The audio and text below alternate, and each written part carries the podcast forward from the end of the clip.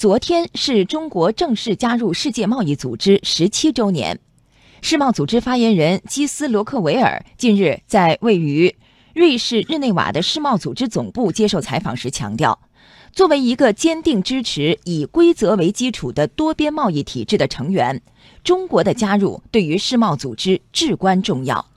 罗克维尔强调，中国是多边贸易体制的坚定维护者，这是中国入世以来一直坚持的政策。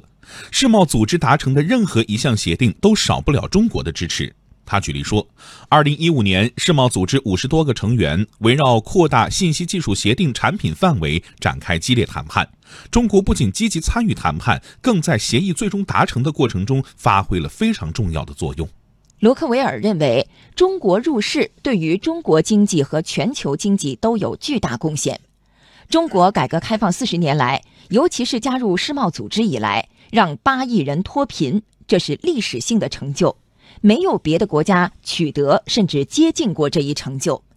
中国经济在过去四十年里保持了年均约百分之九点五的增速，这样的成就引人瞩目。罗克维尔还指出，中国在保持自身增长的同时，也为全球经济繁荣稳定做出了重大贡献。二零零八年的金融危机使得全球经济出现衰退，西方国家经济纷纷出现缩水。中国在此期间仍然保持开放，对世界经济做出了贡献。